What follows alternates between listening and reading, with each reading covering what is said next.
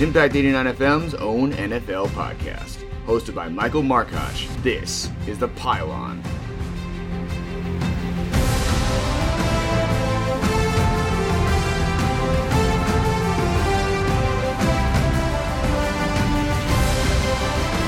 Welcome to back into the pylon, everybody. I'm your host, Michael Markoch. This is Impact 89 FM's own NFL podcast. I'm joined alongside my co-host Jay DeCoster and our special guest this week. You guys know him. He was on the show a few weeks ago, a few episodes ago, I should say.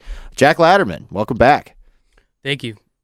Excited to talk some football. Big weekend ahead. Yeah, uh, Manit Patel should be joining us shortly. He's running a little bit late, but we're going to get started here. Uh, it was a wild, wild card weekend, no pun intended. We quite literally saw it all. Every single game had kind of something different to offer. Uh, we saw blowouts, we saw comebacks, we saw incredible defensive plays, incredible offensive plays. Um, we saw an upset, couple upsets, I guess you could say. Um, but overall, I thought it was a pretty, it was a fun weekend of football, and I'm interested to see what your guys' thoughts were just from just watching the games this weekend. Absolutely, we break I them mean, down. cr- I mean, I thought I thought there were gonna be more blowouts, but a lot of these games were really close. Um, especially that that Chargers Jaguars game was absolutely bonkers. That, that was my favorite game of the weekend, obviously.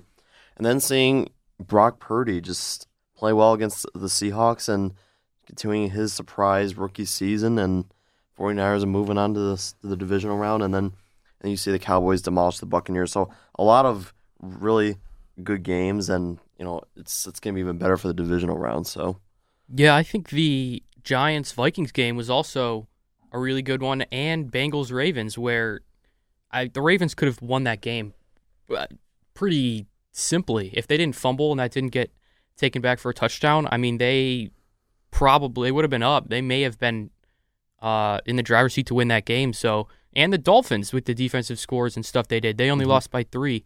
Um, like you said, no blowouts really. Niners, I guess, but they, um, for the most part, every team was in the game, and it was really, really exciting week of football.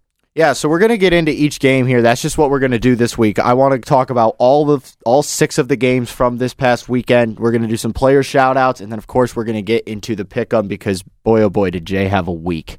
Oh yeah, I'm just gonna I'll, I. I, I, I don't want to spoil it too much, but Jay went six for six last week, so someone's got to knock him off his perch. Um, but let's get into the game recap, starting with the first game last weekend. Obviously, it was Saturday afternoon. This was the NFC West showdown with the seventh seeded Seattle Seahawks on the road at the two seeded San Francisco 49ers. And honestly, guys, I won't lie, at halftime, it wouldn't have been crazy to say that Seattle was probably going to win that game. And then San Francisco in the second half just kind of turned on a different switch. They let Deebo Samuel get loose. Brock Purdy just did his thing. Um, and they ended up rolling 41 to 23. Uh, they'll be back at home this weekend. They'll take on Dallas. But uh, what are you guys' Yeah, I thoughts mean, from that game? Yeah, I mean Seattle played well in the first half. I think they were up by a field goal in, in the first half. You know, playing really well, running the football. I think Geno Geno looked pretty decent. And then, as you said, the Niners just they they flipped the switch to on in the second half, running the ball with Christian McCaffrey and Brock Purdy being the the game manager he is, more of a game manager. He's been playing really well for them for, um, Jimmy Garoppolo's absence and their defense. Just, I mean, that the pressure. I mean, their their D line is, is very good. I mean, you got Nick Bosa and those guys.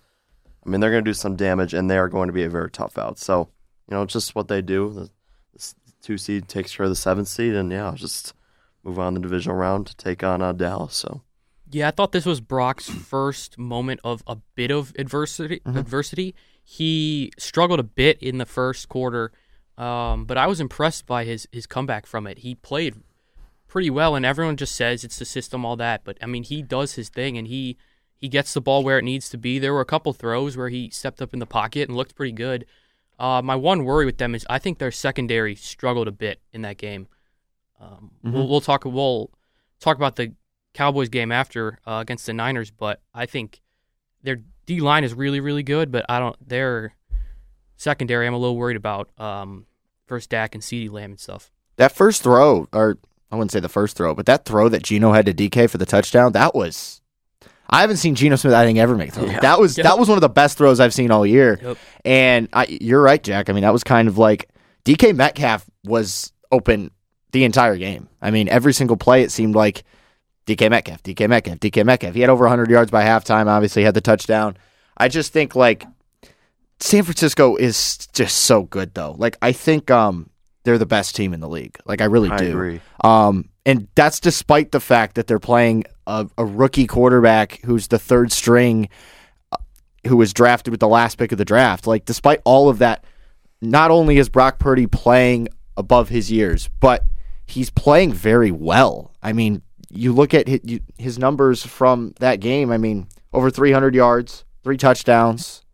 That's elite stuff. I mean, that's for a quarterback that you're not asking to do too much, he's clearly overproducing for you. And then you have a guy like Christian McCaffrey who kind of helped carry the load in the first half when it was obvious that Purdy had some nerves. And that 1st mm-hmm. drive was not pretty. He was a little inaccurate, but McCaffrey helped settle things down. And then coming out of the second half, he just he got cooking, and Brock I mean, Purdy lit it that's up. just how good the Niners are. I mean, when it comes to the coaching staff, you know, Brock Purdy, when you know in the first half, like you said, he was a little nervous. Just give the ball to Christian McCaffrey. You got Deebo Samuel. You got Yep. that elite offensive mm-hmm. line. They're, I think, like on paper, I mean, the best roster in the NFL, in my opinion. I mean, a great defense, great O line. You got one of the best running backs in the league. It's gonna be really tough to stop them. And you know, I just look at this NFC. I, I think the Niners have a really good chance to to do this and go to the Super Bowl. I really do. Yeah, I agree. They finally got Deebo back involved. Uh, I think this was his first game with over four receptions or something in four or five weeks after his injury. Um, he had 133 yards and a touchdown. With him, McCaffrey, Aiyuk, and uh, Kittle, I mean, it, they're very difficult to stop no matter who they're playing. And yeah, I mean, we know the Niners are good. Like this is, I'm actually really excited to see that game this weekend. Uh, I will be in Indiana probably on the way back when that game starts. So we'll see how much of the game I get to see. But um, on the Seahawks side, I guess I liked their fight, especially for the first half. I thought they were doing everything well. They were running the ball right at San Francisco. They weren't scared of them. Geno made some really tough throws, but then in the second half, you know, Geno kind of reverted back to his old self. He threw however many picks it was. I can't remember. Was it two Yeah, or like two or two three or or three? something, but- two or three, and every single one led to a 49er touchdown. It was just over and over. He threw two. He threw. He only threw the one interception, but he had the fumble. That's right. Um, but every single time he turned the ball over, San Francisco scored like in the first few plays, and so that's just stuff you can't do against a really good team like that. And Seattle's going to be fine. They have a high draft pick this year. We'll see what they do. Maybe they go quarterback. Uh, maybe they try to do something else. But uh, future's bright in Seattle. But San Francisco just is. They're like I said, they're that good. Um, now let's move on to the Saturday night game. So second game that night, and man, this was the All-time best game of the weekend. I, I it was insane. I uh, won't lie. I turned this game off at, at- in the first quarter. Like Trevor Lawrence throws the third interception, and I'm like, I'm out of here. Um, I kept my eye on it, obviously, because I'm not like crazy. Um, and I turned it back on at halftime. I was doing some other things. I flipped the game on. Whatever. It was 24 nothing at half. Uh, 27. It was 27 nothing at half. Um, I was like, you know what? my dad was texting me and he's like, I'll give it the I'll give the Jaguars the first drive of the second half. I'll see if they can keep me in it. If they score, I'll stay up. If they don't, I don't. Then they did. I was like, okay, 27-7, like nothing nothing crazy. And then all of a sudden it's just once it got to 27-21, you knew how this game was going to end. And it ended exactly that way. Obviously, we're talking about the Jaguars Chargers game. Jaguars come back from 27 nothing down to win the game 31 to 30. They outscored the Chargers 31 to 3 in the second half. Um, there's a lot of things to get into in this game. Um, we're going to try to condense it as best we can, but let's just start with the Jaguars side. What did you see from Jacksonville this weekend that might give you some optimism for them going forward? So I mean, the first half, just I mean, that was a complete Disaster. Well, so I mean, Asante Samuel Jr. had three picks in the first half. I think Lawrence had four in total in the first half, and then they just you know they just start playing comeback ball, and you know that that's just that's just how they did it. I mean, Lawrence played really well. They were able to establish the run. The defense made some key stops, and you know against like a guy like like like Justin Herbert, that's very tough to do, especially when you're down that many points. I look, I mean that that's incredible. I think that's the third largest comeback in NFL playoff history. Is that correct? Yeah, it's up there with uh, Frank Reich's comeback Mm-hmm. in again for Buffalo and uh, the Kansas City or Andrew Luck's comeback Yeah. against the Chiefs. Yeah. I mean, it's going to be interesting if they can keep up this momentum on the road at Arrowhead against Mm-hmm. Patrick Mahomes.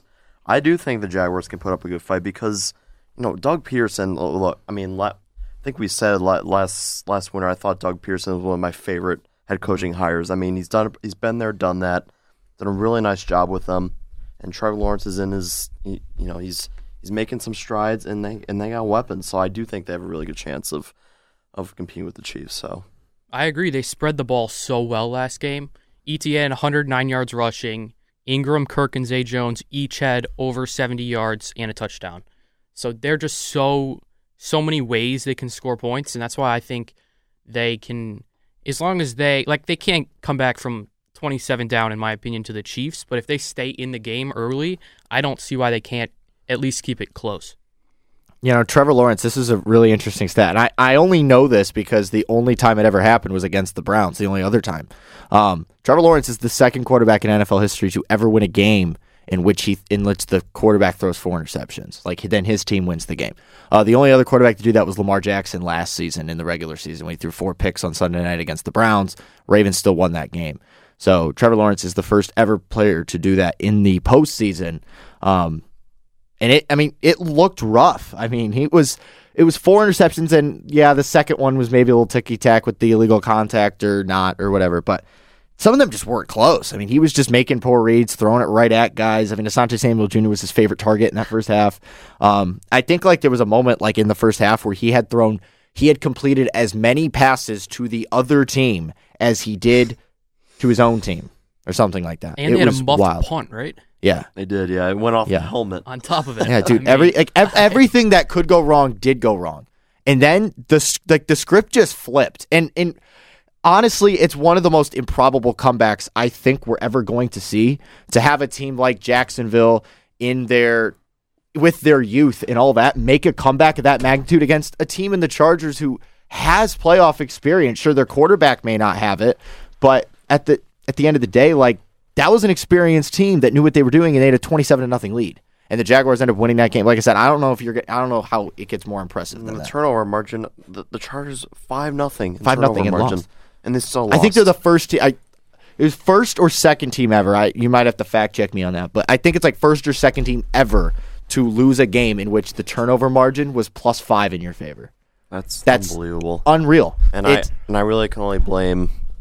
I mean, Brandon Staley. I've been, I've been kind of doing it all season. I mean, Why is he still their head Yeah, coach? didn't yeah, welcome in Manit Patel. He's back in stu- he's back in Why studio. Is he still Uh, their first, head coach? first team in playoff history with To a plus that- five margin to, to lose, lose. a game. Yeah, that's what I thought it was. And like I said, Trevor Lawrence is the first playoff quarterback to ever win a game in which the, a starting quarterback threw four picks. He's the second quarterback ever. Like that's it's like I said, it couldn't have been more improbable. I turned the game off. I said no, like this is dumb. And then I kept my eye on it. And I kept watching it while doing other things. And then I was like, "Holy cow! Like this is history that we're watching." So I guess Manit, uh, preliminary thoughts about the uh, Chargers Jaguars game.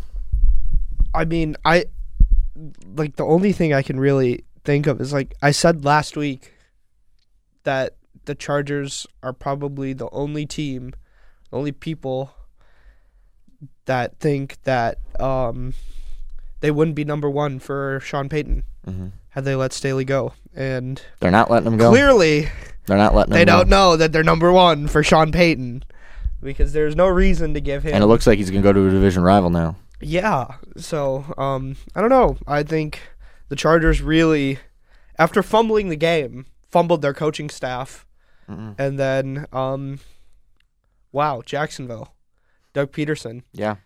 Uh, playoff experience does matter. Mm-hmm. Yeah. A lot. Yeah. And especially when it comes to coaching, Joe Lombardi doesn't have the best track record in the playoffs as well. Um, and really, I don't understand how a lot of this doesn't fall on Staley when it was a defensive collapse at the end of the day. Like, yeah, the offense didn't move the ball. and Oh, they couldn't get a run it. stop in the second half. They didn't run it, but Yeah. it also has a part to do where they literally just couldn't stop the Jaguars' offense. No.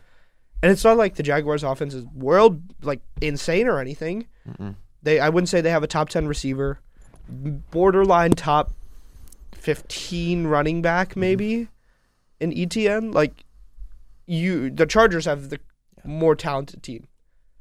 across the board, and Mm-hmm. it was a abysmal collapse on their part. And to add on that, it's not even just Staley, but I mean, it was kind of you know, Joey Bosa. He, he slammed Yeah. his helmet, Yeah. slammed it again, and then And then Brandon Staley gave just it back to him, and just gave it back to him. Yeah. and then he kept him in the game. Like, I, I just don't understand like just the lack of discipline. I like I just don't understand like what you just go up to him and like, like get out of the game. Like you're you're not helping our team. You're just mm-hmm. hurting, and you got I think you got an unsportsmanlike conduct. But it's just stuff that cannot happen at that time of the game. And you know Joey Bosa just throwing a temper tantrum, and you know it's comeback just continues to grow. So yeah. Yeah, I mean, it, at the end of the day, it does fall on coaching. Like you don't have a collapse Mhm. like that without it, and it's just you. good. Okay. Well, I was just gonna say, like, on the Charger side, I this is one that is tough to come back from. I don't really know how you can stand in front of your team. Now, I know the players at some point have to execute, and they didn't. Um, Herbert made some very poor decisions, made some bad throws in that second half that cost him first downs. But like at the end of the day, I don't know how you can go to your players and tell them that like they matter if you're just going to keep like a head coach like that around. Especially one like, and I get it. It's new, and head coaching is it's a very hard job, and it, there's a learning curve that takes longer than two years. But you have Justin Herbert. Like you don't have time to just sit around and wait for your coach to figure it out, which he may. Like Brandon Staley seems like a really good guy, but like this is now three years of Justin Herbert, and for what? You have nothing to show for it. You've missed the playoffs twice. Then the first time you make the playoffs, you get a twenty-seven to nothing lead at halftime, and you blow it. Like that's it's inexcusable for your organization that made the move to LA and did all this thing, plays in this fancy new stadium with arguably one of the best quarterbacks in the league, and you have nothing to show for it since you've been there. Like I just don't know how you could sit in front of your team and say that. Yeah, I mean Staley Staley has had two chances to really make a run Yeah. because realistically last year and this year both teams were set up for the playoffs if not a playoff run and he has just squandered it both times. Um and again, like if you don't punt on Jacksonville's 38, Yeah. you are going to Kansas City. Which is the weirdest thing because Brandon Staley's the most aggressive coach in the Jacksonville's league. 38. No, but that's what I'm saying. But Brandon Staley Like, goes. Brandon Staley. what? what? Brandon Staley goes for it on his own 40, 38. You are inside their 40 He yard does. line. It goes you have an completely against NFL what he does. kicker. That's right. Jack's with me though. What, what are Yeah. you doing? You have an NFL kicker. I don't care if it's Cameron Dicker, but like, who cares? You're inside the 40. Again- you can totally make that field goal. Staley goes for it from his own 38. I've watched him do it. He trusts his quarterback. They even asked him after the game. I don't know. He went against everything that he believes in in that moment, and it ends up costing you the game. Jack, I'll let you. I'll let you go real you could tell like it was pretty obvious when he did it. It was like okay, if the Jaguars score here, they're winning the game. Uh, oh, it was absolutely. The momentum you Yeah. could just totally tell. You were like, all right, he punts this ball, they score, game That's over, they and, win. And like, just for momentum's sake, now that you bring that up, like the punt makes no sense. Mm-hmm. What it that is so much satisfaction to a defense and to a team and to the fans in the stadium who are thinking about leaving when they see their opponent punt from your 38 yard line. You're like, holy shit, they don't want to play our defense. Like, wow, why? Yeah. I look, we're going to leave this game on cuz we got to move to talk about the other games, but I just like I said, it's when coaches go against everything. Like it's fine if you want to be aggressive, and I get that. And like there's a lot of coaches now, it's the way it's moving, especially with the analytics, but then don't go away from it. Like like I said, Brandon Staley goes for it on his own 38 on 4th and 4. Like so why all of a sudden Jacksonville's 38? Not not only do you not go for it, you're right, meaning you don't even kick the field goal or attempt it. You just punt it away and when Jacksonville had all the momentum, it was it was crazy. Um obviously Chargers did everything wrong in the second half. They blow the lead. Jaguars are moving on to Kansas City. Uh, let's get into one of the other games in the AFC. This was the first game on Sunday. Uh, I think this was a result that was closer than a lot of people, almost everybody probably thought.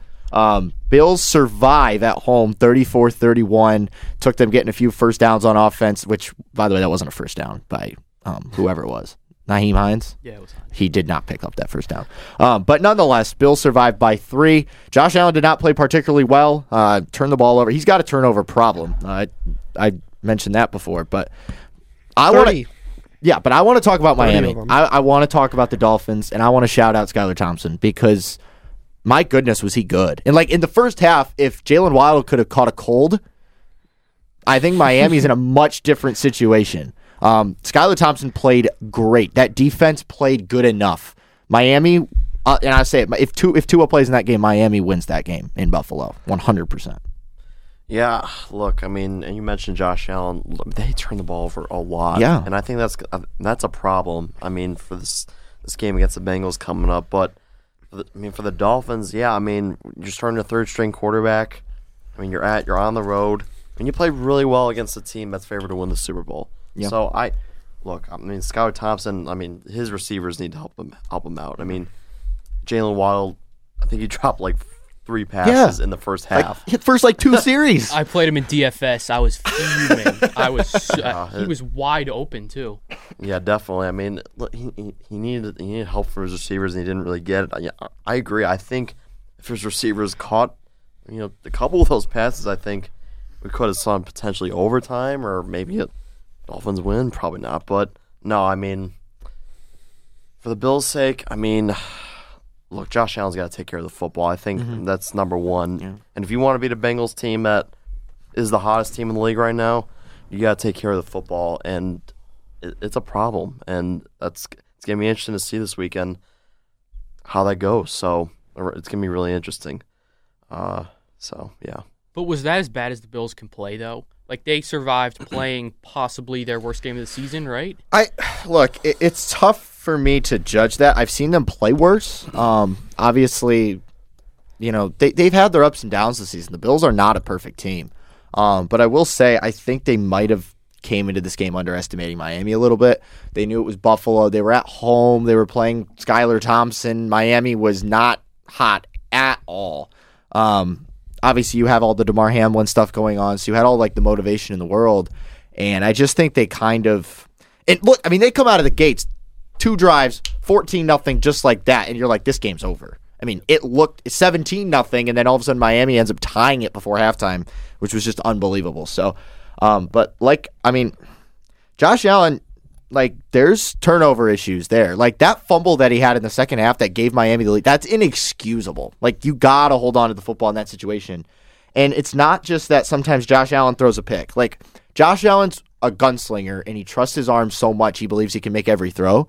But it's the choices he sometimes makes with the ball in key situations, especially in the red zone, that stand out to me. He throws like he throws interceptions at the weirdest times and at the absolute wrong moment. It's not like it's just it's just so out of rhythm and it, it's so unlike him. And I just think he trusts his arm so much. And then he just doesn't realize sometimes you just have to take the check down. That's something that a lot of quarterbacks have learned. Joe Burrow's learned that. Patrick Mahomes has learned that. Um, Josh Allen, I think, has to begin to learn that. Just take the check down, take the underneath, and just kill him with the soft five yard cuts. I think Buffalo peaked too early, and I think that's been their problem the past three years now, including this season.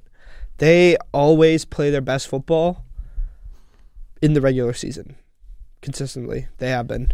They've had multiple five-game winning streaks, six-game winning streaks, and at the end of the day, they just fall apart in the playoffs. They did it last Sunday against a team that, like you said, had everybody thought had no shot. Nobody thought that without a quarterback they were going to go in and sling with Josh Allen, and they did. And it it's really highlighting that Buffalo is they're a really good regular season team, but I don't think they're ready for the playoffs. Like against a team like Cincy, who will expose them this weekend, or a team like Kansas City, they don't show up. And yeah, they show up in those regular season games against those teams, but it it's just a different Buffalo Bills team. Like the one we saw that beat the Rams opening day, Yeah. forty-one to seven. The one and we saw that the Titans the next week. then, then they Yeah. went and stomped Tennessee the, the next week. Like that's a very different team from the Buffalo team we're seeing now. And yeah, they were fully healthy and everything then, but still, I, I, don't, I think they've been playing their best football way too early, and it's happening again this year. I, I think it's safe to say that the Damar Hamlin stuff has impacted this team. I mean, we're still seeing the lingering effects of how it's impacted them. I mean, and and rightfully so. I'm not trying to say that they're they should be in the wrong for that, but I think at some point, like they just it, it looks like a team that's still distracted. And obviously, it's it's been really nice to see that Damar's been basically in the building every day now, um, hanging out with his teammates. He he probably will get to a game pretty soon as long as they keep winning. Um, but it, at the end of the day, it's just that was a traumatic experience for all of them. And I just think they're still a little reeling from that, and they just don't seem to be focused at times. Like we saw it against New England in the last week of the season, and you saw it against Miami again. Like they're so talented. Like they're probably the most talented team in the field. But I mean, now the road to the Super Bowl goes through. You're going to have to beat a Cincinnati team. You do get that game at home. Cincinnati hasn't lost since Halloween. Then you're going to have to go play Kansas City in Patrick Mahomes, who's your arch nemesis. Now you don't have to go to Arrowhead. You get to go play them down in Atlanta, but still, you got to beat Kansas City. Um, and that's something they have not been able to do in the postseason. So I think it, it's going to be a ride for the Bills. Uh, you know, I think everybody is still mostly pulling for them, but it's I, I'm so excited for that game this weekend. Obviously, we're going to get into the divisional games here in, in a little bit, but that game's them in Cincinnati. That's that's one of the best games I think we've seen in the playoffs in a long time. So now let's move on to the afternoon game on Sunday. Um, and what was the biggest upset of the week? And I called it. Jay called it. America called it for a lot of the, a lot of ways. Um, the Giants won. They beat the Vikings thirty-one to twenty-four. Um, I I saw this coming clear as day the moment the matchup came out, and I was telling Jay that this over the week or during the, the, this week. Um, the Giants were going to win the game, and they did. They played so well. Um, they looked incredible. Like honestly, just from top to bottom, they played a phenomenal football game. And Minnesota didn't play all that poorly, especially on offense. I just the Giants flat out beat them, and I was I was so happy to see it. Cause like I said, I, I do kind of have a sauce for the Giants. I like the Giants. They're an easy team to root for. Um, and I had been calling obviously all year since that Minnesota was fraudulent, and they proved me right.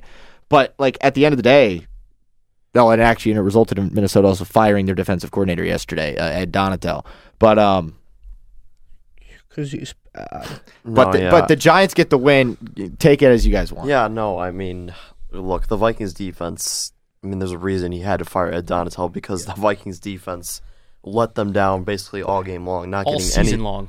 all season long, not getting any stops, and that's kind of the reason why they were in all these close games and why we've said all season that they are they were a pretty fraudulent NFC North winner. I mean, you know, a lot, a lot, a lot of those Vikings wins were very close games. It came down to game-winning field goals, and people said, "Oh, I mean, they play well in close games." But you know, I mean, when it comes to playoff time, it's it's going to come back to bite them, and I think it really did because you know Daniel Jones. And by the way, I, I saw a stat today that Brian Brian Daboll he took over in Buffalo. Josh Allen. I know Josh Allen exactly big- what you're talking about. Josh Allen had a big turnover problem in 2018, which is his rookie year, Mm-hmm. and he made him one of the best quarterbacks in the league. And Daniel Jones also had a turnover problem. Yeah. Ryan Daboll arrives in New York, and He's the franchise Jones- guy. Yeah, he is. He is. He only threw five interceptions this year, and he he was known as this turnover-prone quarterback. No, Daniel Jones played really well. Saquon, great game too, and their defense played really well. Their D, that D line is very very good with Dexter Lawrence and those guys. They're they're a very dangerous team, I think, and very well coached. And They're going to get Philly problems. They, They- will they are. for sure. Um, and I think, now look, I mean, uh, I'm I'm very excited for this NFC showdown. I I do think they can give them a game, so it'll be exciting. Minnesota's ranked 30th in points against this season. Um, I th- just their defense was really bad. Um, as a Bears fan, I watched them a lot, and they were really bad. It's like their offense was so exciting; they were always fun to watch because they'd be high scoring games. But when Jefferson's held to 50 yards, um, I, and they didn't run the ball real well. I just Kirk didn't play that bad, by the way. Thirty-one of thirty-nine, two touchdowns, no picks. Can we talk That- about that the, last throw? the double reverse on third That and was two to horrendous. Kirk Cousins? I mean, talk Yep. about overthinking. it. Yep. Kevin, my roommate was literally he went to his room and just. He, oh, I think he threw a temper tantrum because just run the ball to a QB sneak because, like, oh, you have Dalvin Cook. you have Dalvin You Cook. Dalvin Cook. You do a reverse from Justin Jefferson to Kirk Cousins put- on third and one. Put Jefferson in the backfield, hand it off to that guy. It, it, it, it again. Talk to- about overthinking. I to just me, don't it's understand- not don't even like, understand look, that. fine, call the reverse, call the reverse pass for all I care. Like, I get it. Second and ten. Why are you throwing it to Kirk Cousins? Like, why? Still, you don't call that on a third and two. no, I agree, but like, that's just. again, why are you throwing it to Kirk Cousins? Like, fine, if you're throwing it back to a quarterback that you know, like if it's if you're throwing it back to like Lamar Right. or Kyler Murray, like okay, maybe because you know if you get that guy out in space, Kirk Cousins, it takes him. A car can go two yards faster. Like you could get a car going from zero to sixty faster than Kirk Cousins could get you two yards on the ground. I think they got lucky that he didn't get blown up. Honestly, too. They they like the Giants read the play pretty Yeah. well. I thought he was going to catch it and just get run over. I, I thought they were lucky that it ended up how. I mean, I thought he was just going to get crunched when he caught it.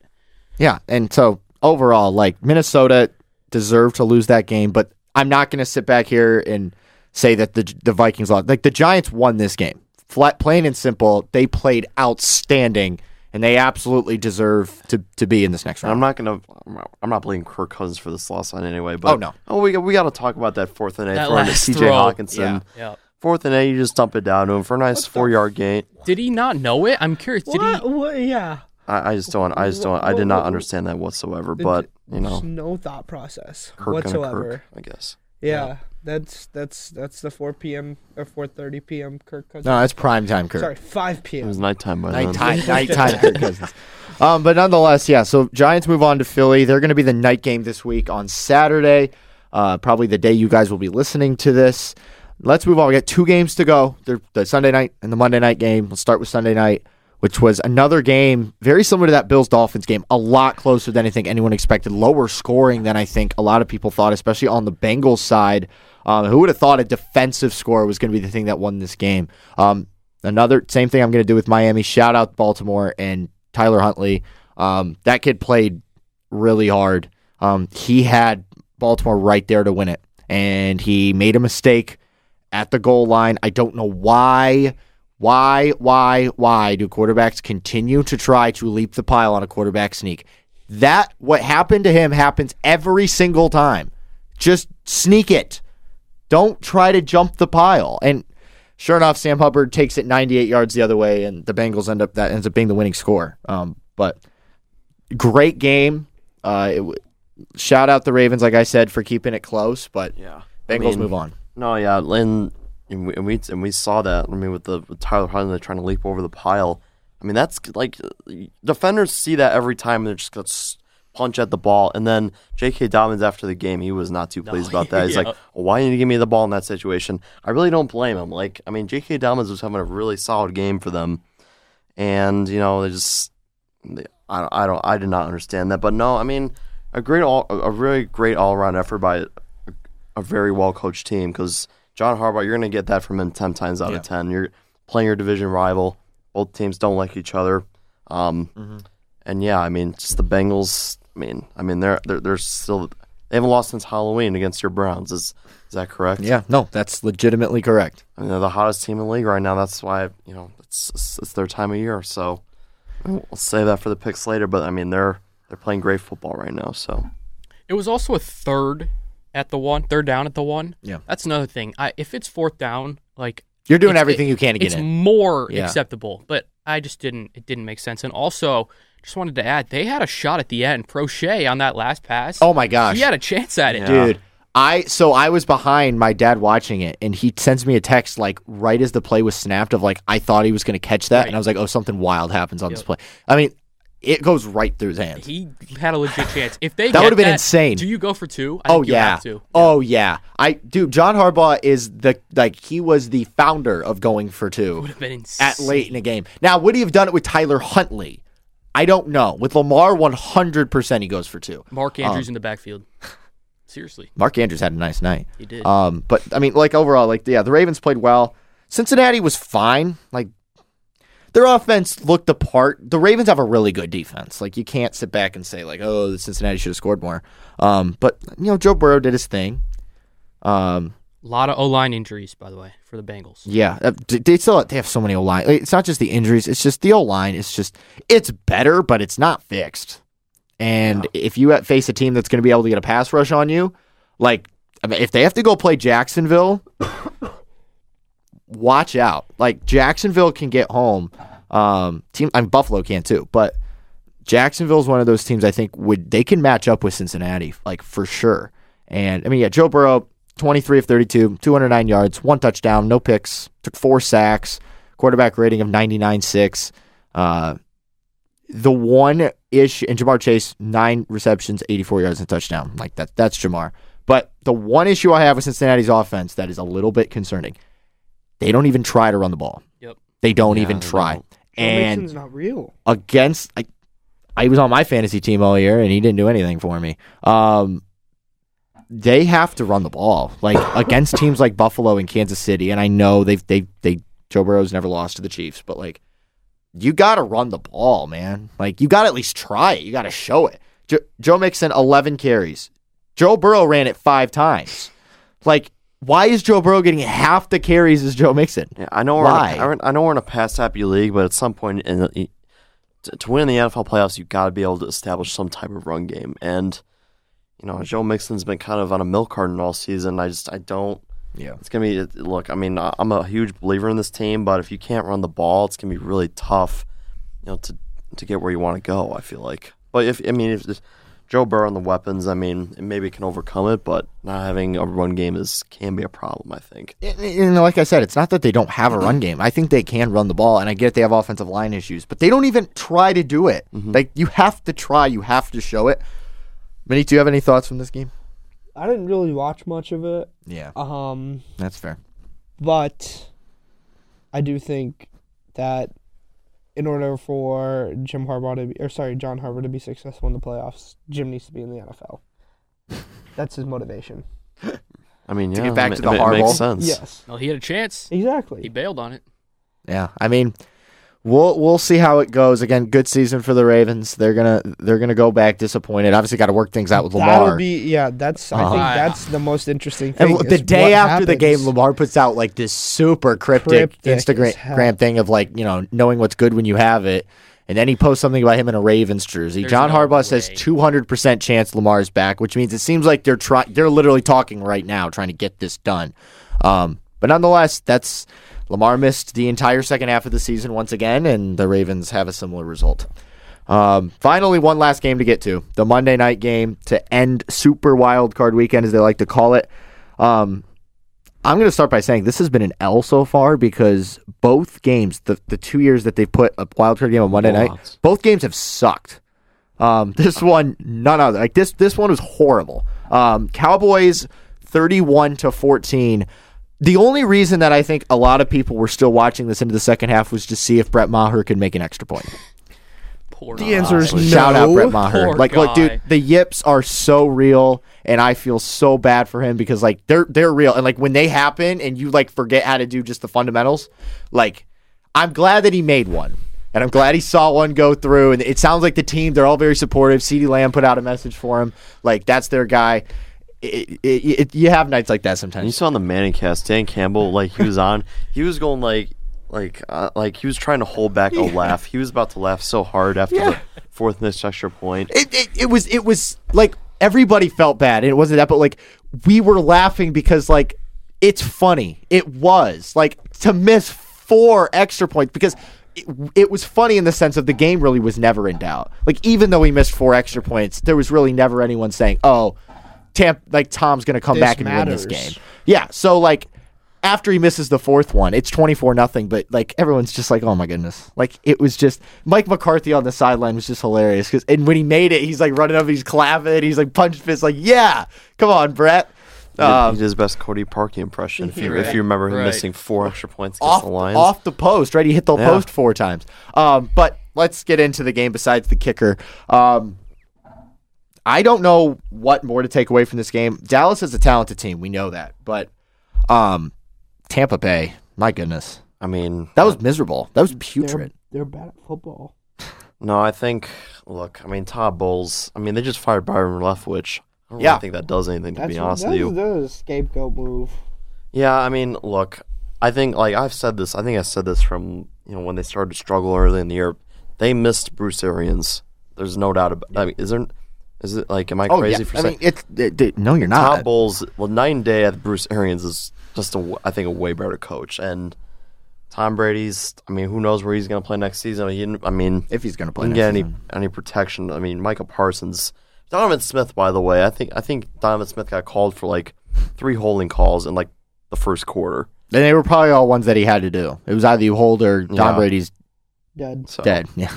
Yeah, I mean their offensive line was banged up, and Brady Yeah. just just just didn't look very very good. And you know, I mean the Cowboys defense is for real. Micah Parsons, Mhm. he's your Who got hurt in that game too? Yeah, I mean, They didn't even have him for most of the game. so I mean th- that defense is really good, even without Parsons. I just think, yeah, I mean, who who knows where Brady's gonna end up, but it's just I, don't I, know. I said this and I, I put this out on Twitter too. Tom Brady has always said, I will stop playing when I suck. Those were basically his Well, words. I think he's Tom, I hate to be the bearer Great of bad news, but it may be time to consider hanging it up. He like, looked a bit uninterested, I thought, Yeah. towards the end. like his head was already in Thailand with Cliff Kingsbury. Wherever Gisele is, man. Nonetheless, um, it was just bad. Um, and credit does have to go to Dallas. Dak Prescott played incredible. Like that was the best game he's played all year. Um, he was he was doing his thing back there. He was getting out of the pocket. Play would break down, throw the touchdown out to the, the to the that one. It was his fourth touchdown right to the tight end. They're just slung it out wide. Yeah. that was insane. That He was the one cross the body, one. cross yeah, field. That was like, dude, he was in his bag. but it was a bit of a what are you doing? And then you're like, oh, good. Yeah. But- So, again, not much more I, I really think we can take away from this game. I think Dallas absolutely has a shot in San Francisco. Um, this Dallas team is good. And like I said it last week on the show, if Dallas plays to their potential, like they can beat anybody. They're so talented. And I said they would win this game because I just thought talent was going to win out, and it did. You're going against the San Francisco team that beat you in the playoffs last year. You're playing them in San Francisco where they pretty much never lose.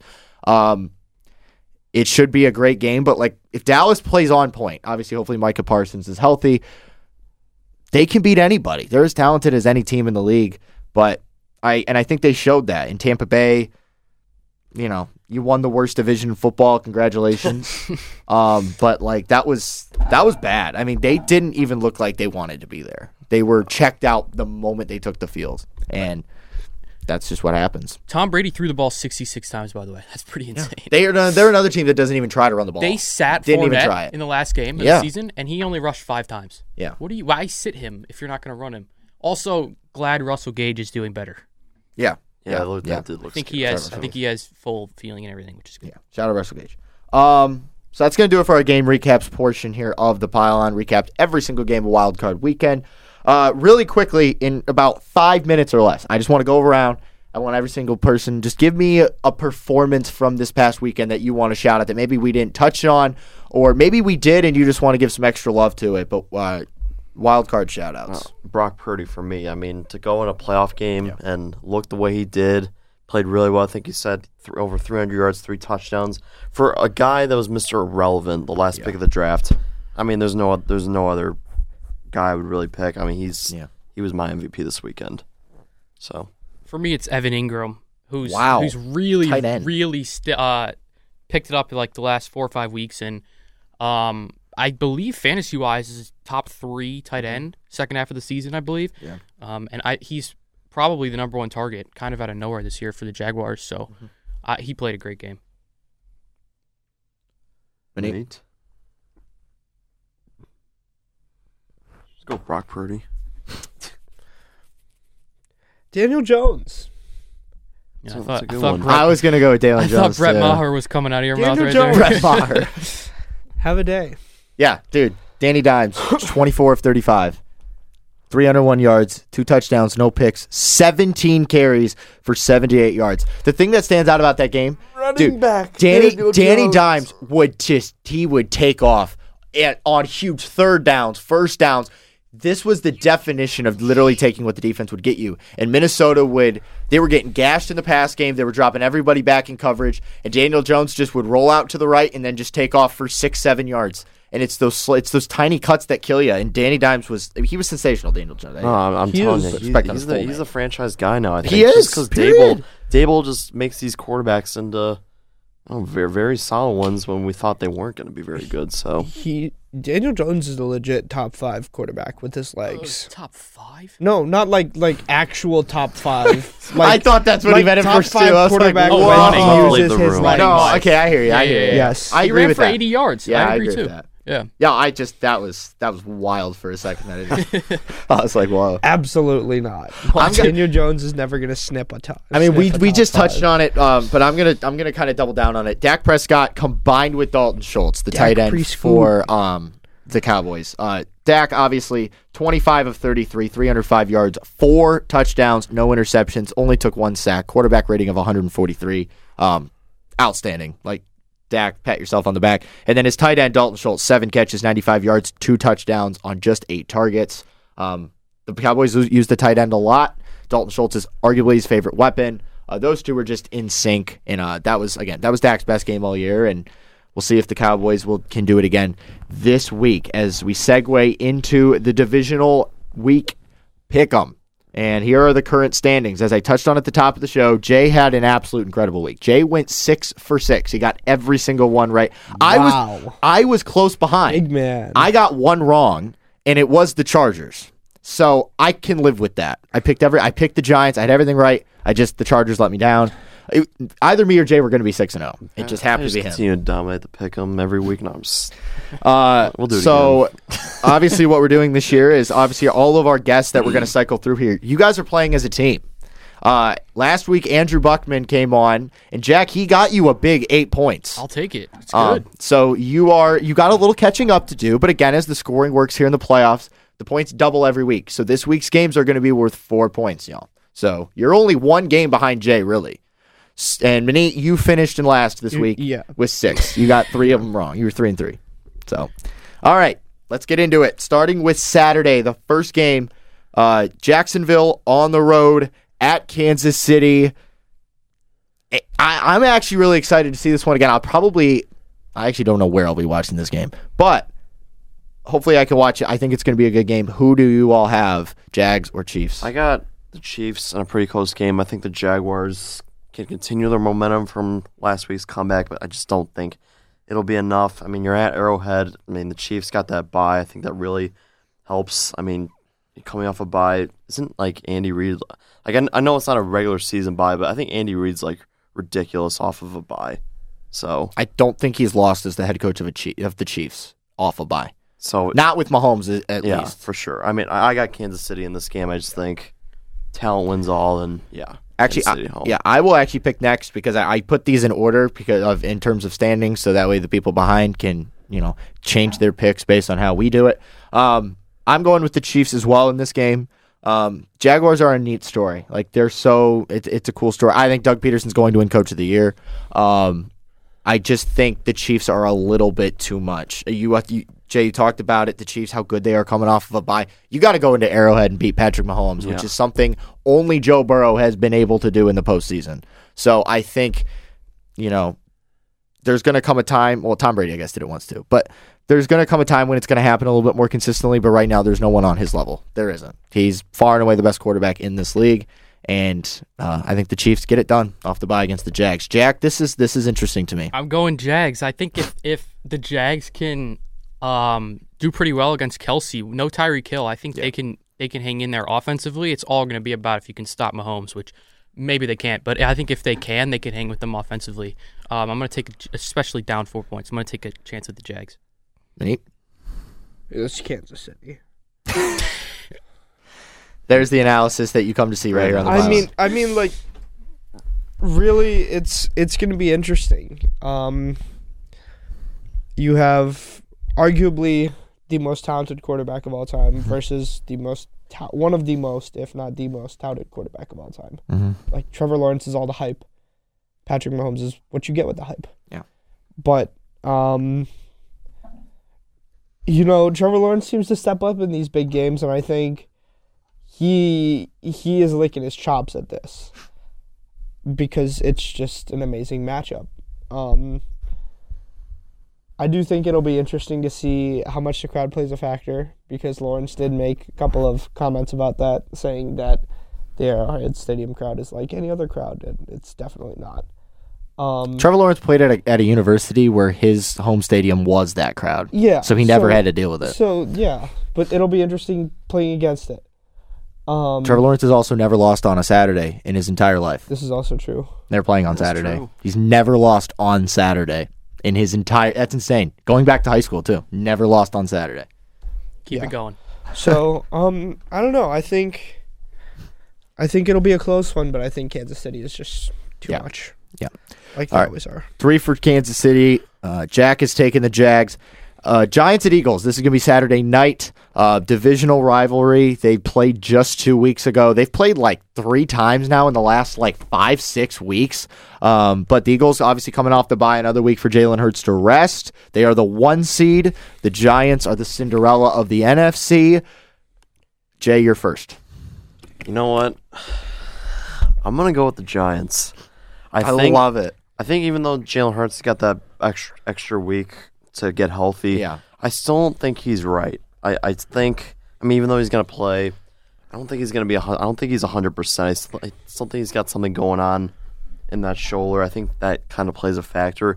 And the Giants are hot. The Giants are a hot team right now, and I like to roll with the hot team in the playoffs. So I'm going with the Giants. I, I think they can be able to do this. To the NFC Championship game. We've kind of seen it before. This these Giant teams that are six seed. They've you know they've kind of had that magic. I Yeah. do think the Giants can do it. So I am going to go the other way here. I'm going to go with the Eagles. Um, I they're the one seed for a reason, and I think Jalen Hurts. I think right now a pick on whether or not he's going to win MVP. That's it's going to be him or Mahomes. Um, but I think I they're just they're so good, and I think with the weapons he's got outside, AJ Brown, DeVonta Smith, um, Quez Watkins, just Miles Sanders has had a really good year, and that defense is nasty. I mean, they are they're flying all over the field. Their co- both their coordinators are getting looks for head coaching gigs as they rightfully should, and I just they're going to be too much. They've already beaten the Giants twice this year. It's very hard to beat a team three times. I know that, but at home in Philly, they're going to get it done. Fly Eagles fly. Jack, I like the Giants if if they can get Saquon going, which I think they can, with Daniel Jones' ability. Um, again, I'm gonna I'm gonna take the Giants, take the underdog there. I think at the very least it's a close game. Um, but I don't think the bye necessarily is great for the Eagles. I think it could be a situation where they maybe start a little slow. all right, Minnie. Um, I'm just trying to see if Jordan Davis is playing. I don't think he is. I don't think he is. He's still on IR, right? Yeah. Maddox is out, I know. Um, Philly is, in my opinion, the most complete team in football. Like quarterback aside, Yeah. that like depth chart across both offense and defense is ridiculous. Like the amount of talent they have, the Yeah. amount of just depth they have. Um, and I think that will keep them going here. Um, regardless of how 100% Hurts is, I think even a 60% Hurts is a win because they took Dallas to the wire with Gardner Minshew, and Yeah. he's not really that great. Mm-hmm. He looked good, but that's because of the weapons around Yeah. him and all of that. I don't think it was really much of Gardner doing what Jalen can do. Yeah, Yeah. exactly. So I think bringing Jalen back, that extra time, that extra week, with the bye and everything, it'll be really beneficial for the Eagles. And I don't know if they'll roll, but it'll they'll look really good in a win. So Minnie and I have the Eagles. Jack and Jay are taking the Giants. Now we move on to Sunday, and this is the game. Th- these are the two games that really stand out when you look at this week. Um, going to have to be a little bit more quicker on these ones as we are in a bit of a time crunch. But Bengals at Bills. Could be the game of the year. I got the Bengals. Um, you know, there's they're the hottest team right now. I mean, haven't haven't haven't lost since Halloween, if I could speak. And you know, Burrow. I think, and like I said, I think Josh Allen, his turnovers are going to be an issue. So, I like the Bengals in a very close game here on the road. I just think they're the hottest team in football right now. I'll ride with them. So, I'm once again going to go the other way. Um, I've been thinking, I've been back and forth on this all week, um, but I'm going to go with Buffalo at home. I think the Bengals, like, yes, they're the hottest team right now, but they haven't had to play a team like uh, like Buffalo in a while. And I know that obviously what happened a couple weeks ago when Cincinnati was on their way to potentially winning that game, you know, stands true. But this game's going to be in Buffalo, and I think Cincinnati's inability to run the ball is going to hurt them in this game. I just don't think they're going to set the tone. I think Buffalo's going to get up early, and I think they're going to hang on late. Josh Allen might figure some things out. Um, I, I, it's a close game. It's going to come down to the wire. Maybe who has the ball last, but give me the Bills at home to set up that uh, neutral site AFC title game. I also like the Bills. I think Josh Allen balls out, um, and I think the line is begging you to bet the Bengals, and I think the the country's on the Bengals. Um, For that reason, I'm going Bills. Manit, I, I already know who you're taking because you kind of spoiled it earlier, Yeah. but uh, Um, I'm. I mean, I, I really am going with them for the same reasons Jay is. They're, they are on fire, and the only thing that can put this kind of fire out is Kansas City. Really? who they don't lose to. yeah. So that'll be really interesting Yeah. because it'll be a trip back to Arrowhead. Arrowhead. For the fifth straight year, I might add, that Kansas City would be hosting the title That's game. that's ridiculous. Insane. I think the one factor, and I hate to sidetrack here off of this game, but I think the one factor Kansas City has going for them that they did not in years past their defense. It's been really good this year. Yeah. Borderline elite. Spags has got them Yeah. going. It's it's impressive Mhm. because can that that defense has always been a problem. They've always been able to let teams score with them. Um, back to Cincy Buffalo. I think, but Josh Allen just can make too many mistakes. It's it's a game that really is going to come down to quarterback play. Mhm. Yeah, Burrow has the better weapons, but Yeah. Buffalo's got the second No. to match. Mhm. So it'll be back and forth, but uh, Cincy is just too good. Jack and I on the Bills, Minnie and Jay taking the Bengals. Let's wrap it up with the final game of the weekend, Sunday afternoon. The Cowboys on the road at San Francisco against the 49ers. Yeah, 49ers. Um, you know, top to bottom, one of the best rosters in the league. Cowboys, I mean, they're they're also very talented, but I like the 49ers at home. I think Purdy just continues to roll. I think, you know, give the ball to McCaffrey, rely on the defense. I got the Niners at home. I'm going with the Niners as well. Um, this is easy for me. Like I, the Niners, I believe are winning the Super Bowl, and I, I'm saying that flat out. I think they are. Um, this is the best team in football. Um, they're well coached offensively and defensively. DeMeco Ryans is going to be a head coach probably next year. The defense is the number one defense in the, in the league. Their offense is doing enough. Brock Purdy, like I said, he's just doing his thing. Um, uh, Niners win this game. Uh, Cowboys, I think, do keep it close for a little while, but I think San Francisco pulls away late. Yeah, I'm going Niners. I think I'm not afraid of uh, Parsons that much. I think they just dump the ball off to McCaffrey Yeah. a lot if the pass rush gets there and game. So I'm going Niners. This is tough. This is really tough because the Cowboys showed something last week that I honestly thought they didn't have. And um you know, as much as we dog Mike McCarthy because he is a mediocre coach at times. Yeah. He's also won a Super Bowl. Mhm. And He's been on the brink of multiple, too. yeah. And this offense probably had better weapons than any of those teams ever did in Green Bay. Really. Um and this defense has a superstar to match Clay Matthews. Like it's it's really interesting. Um but the 49ers are just again like similar to an Eagles level of just talent across the board. And they really have everything going right for them. I don't know how they managed to make Brock Purdy work, but they have. Yeah. And that's extremely impressive. Um Dang, I still don't I don't like I really have no idea. I need you to make a pick. Um I'm probably going to go with San Francisco, go chalk, but Yeah. I I really wouldn't be Yeah. surprised if Dallas walked Look, away with this game wouldn't- cuz uh, at the end of the day, each of these games is going to come down to quarterback play. Yeah. And that's going to be the same thing for this one. If Dak just simply outplays Brock Purdy because he's the better, more talented quarterback, then Dallas is going to win the game. Wouldn't it be something to see Dallas, Philly, or Dallas, New York for the NFC title? That's what you live That'd for be right there. That'd be amazing.